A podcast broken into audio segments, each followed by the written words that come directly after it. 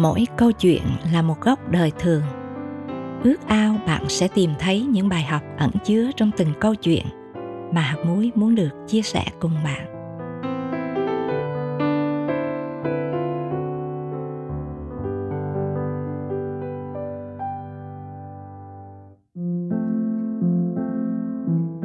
Cơ hội chẳng chờ đợi ai.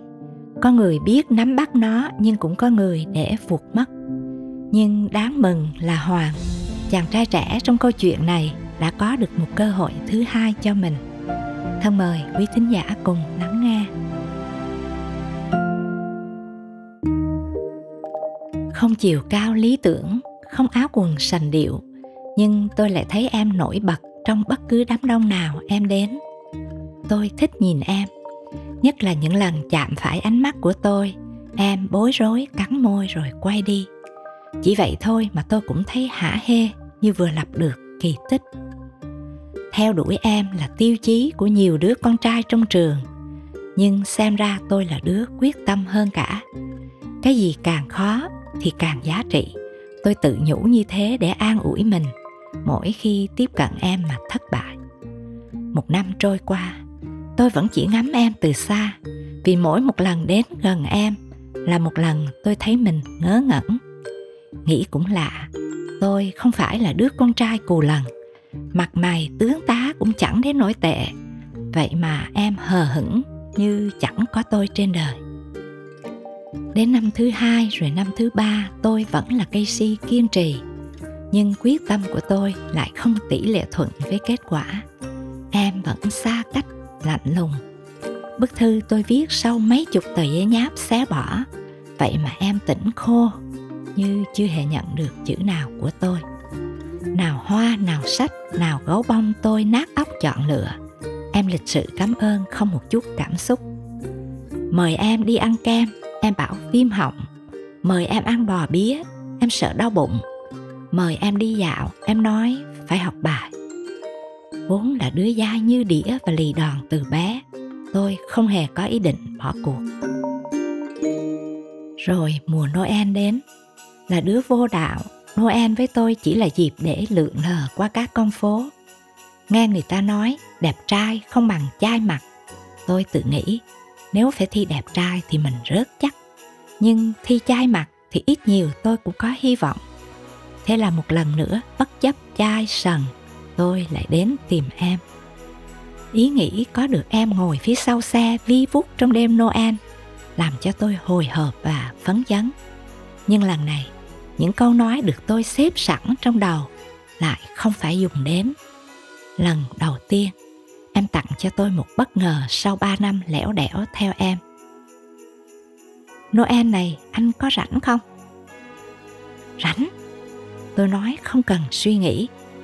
Vậy, em mời đi nghe nhạc thánh, đi không? Với tất cả lòng thành thật và hăng hái, tôi nói, em đã mời sao mà dám không đi? Thế là em trao cho tôi tấm thiệp mời đính kèm một câu nói ngắn ngủn. Nhớ đi nha. Đó là noel đầu tiên tôi không đi lòng vòng trên phố, mà ngồi trong một ngôi nhà thờ. Không nghe nhạc trẻ sập sình, mà nghe nhạc thánh êm dịu, vuốt cao.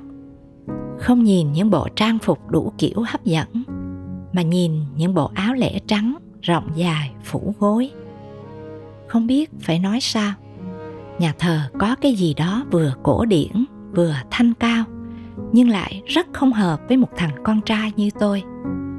Đưa mắt nhìn lướt theo chiều dọc, rồi đảo theo chiều ngang, tôi cũng chẳng thấy em đâu. Người đàn ông tuổi trung niên ngồi bên cạnh nhìn tôi rồi hỏi nhỏ, xin lỗi, cậu đến đây lần đầu phải không? Hình như cậu muốn tìm ai? Thấy vẻ thân thiện của ông ta nên tôi thú thật. Dạ cháu muốn tìm cô đoan trang.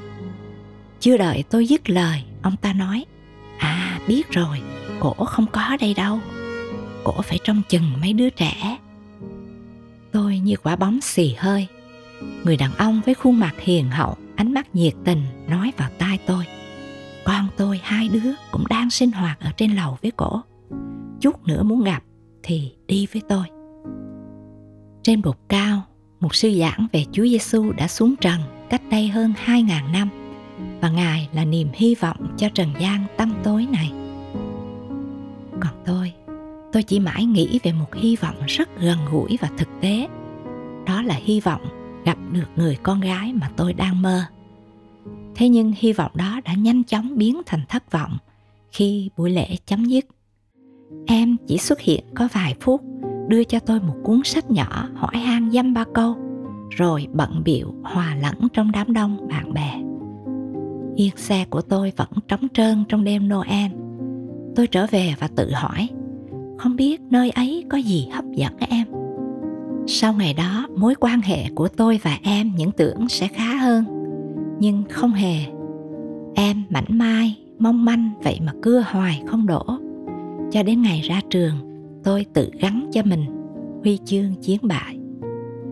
Rồi cũng qua, mối tình đơn phương thời sinh viên, tôi lập gia đình, ổn định cuộc sống, một vợ, hai con bận biệu như muôn người. Còn em nghe đâu đã định cư ở một phương trời xa. Nhưng cuộc sống là đầy những bất ngờ. Mỗi buổi sáng sớm, tôi thường chạy bộ từ nhà ra công viên khi những ngọn đèn đường chưa tắt đây là những phút giây trong lành tôi có được trong ngày cùng chạy như tôi là những con người biết quý sức khỏe. Có ông lão hói đầu, chạy còn chậm hơn đi. Có bà cô già, dáng lúp xúp, đội nón, quấn cổ. Có chàng thanh niên, mặc áo nhưng lúc nào cũng sắn lên, khoe bụng mự. Nhiều con người thấy mãi cũng thành quen. Nhưng chẳng có ai thân thiện như người đàn ông có mái tóc hoa râm.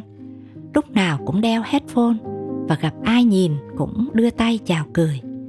Nhiều lần giáp mặt ông ta, tôi lại thoáng nghĩ, sao trông quen quen? Không biết mình đã gặp khuôn mặt này ở đâu đó, hay vì ngày nào ông ta cũng cười chào với mình. Cho đến một ngày, đang lúc vừa chạy vừa hít thở, tôi thấy một chiếc xe rồ ga leo lên lề cách bất thường trong nháy mắt, tôi chứng kiến cái headphone lẫn chiếc máy MP3 của người đàn ông có mái tóc hoa râm vụt bay theo hai thằng nhóc giật đồ. Sau phút hoàng hồn, chúng tôi trò chuyện với nhau. Ông lắc đầu nói với tôi, đồ cũ ấy mà, có đáng bao nhiêu mà cũng giật, tội nghiệp. Tôi bật cười rồi hỏi, tội nghiệp chúng nó hay tội nghiệp mình vậy chú? Thành thật mà hài hước, người đàn ông nói, Ờ, thì tội cả hai. Giữa buổi sớm tinh mơ, tôi và ông cười vang, tiếng cười đem chúng tôi lại gần nhau. Đi song song cạnh tôi, ông nói, cảm ơn Chúa không té ngã là mừng rồi. Thật là bất ngờ và thú vị, vì nhờ tiếng cảm ơn Chúa ông nói mà tôi đột nhiên nhận ra đây chính là khuôn mặt của người đàn ông đã ngồi bên cạnh tôi trong nhà thờ nhiều năm trước khi tôi còn là anh chàng sinh viên si tình. Đúng là ông ta, cũng là gương mặt hiền hậu, cũng ánh mắt cởi mở, nhiệt tình y như lần đầu tôi đã gặp. Những người xung quanh xúm lại hỏi han vì biết ông bị giật headphone. Ông cười bảo, đừng nói tôi bị giật, phải nói là tôi tặng. Câu nói vui mà đầy ân hậu của ông thật khó tìm thấy trong thời buổi này. Ông nói với tôi cái món đồ ấy nếu đem bán thì chúng xài chẳng đến mấy ngày. Nhưng nếu chúng mở ra nghe thì cái phước ấy chúng xài cả đời này cho đến đời sau cũng không hết. Vốn tò mò, tôi hỏi và mới hiểu ra, chiếc máy của ông không phải để nghe nhạc như tôi vẫn tưởng, mà là nghe đọc kinh thánh. Kể từ đó, sáng nào chúng tôi cũng gặp nhau, vừa đi bộ, tập thể dục, vừa trò chuyện chỉ dăm 7 phút mỗi ngày trong ánh sáng chưa tỏ của buổi sớm mai.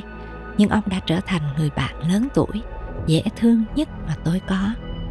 Ông thường nói về chúa, về quê hương thứ hai của mỗi con người. Dù vậy, những gì tôi thấy qua tâm tánh của ông lại thu hút tôi nhiều hơn những gì mà tôi nghe ông nói. Chính nhờ người bạn này mà tôi lại đến nhà thờ nhưng không phải để tìm một người con gái lấp chỗ trống sau chiếc yên xe trong đêm Noel như năm nào, mà là để tìm hiểu về những câu hỏi quan trọng. Đó là, tại sao tôi có mặt trên đời? Tôi sống để làm gì? Và rồi tôi sẽ đi về đâu? Đã từng có một Noel, tôi ra khỏi nhà thờ với nỗi thất vọng của kẻ si tình. Nhưng cũng đã có một Noel, tôi ra khỏi nhà thờ với niềm vui sâu lắng mà bền bỉ. Thật, tôi vui, rất vui vì Chúa đã đem đến cho tôi một cơ hội quý báu lần thứ hai trong đời để tôi và gia đình bé nhỏ của tôi được bước vào đại gia đình của Chúa.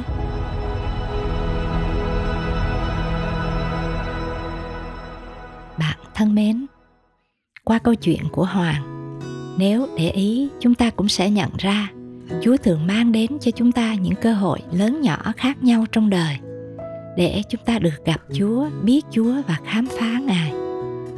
Đó cũng có thể là những cơ hội để kiểm tra mình thuận phục Chúa ra sao và yêu mến Chúa thế nào. Chúa vẫn đang kiên nhẫn dùng nhiều cách để đem đến cho chúng ta những thay đổi lớn lao qua những cơ hội được mở ra trong đời.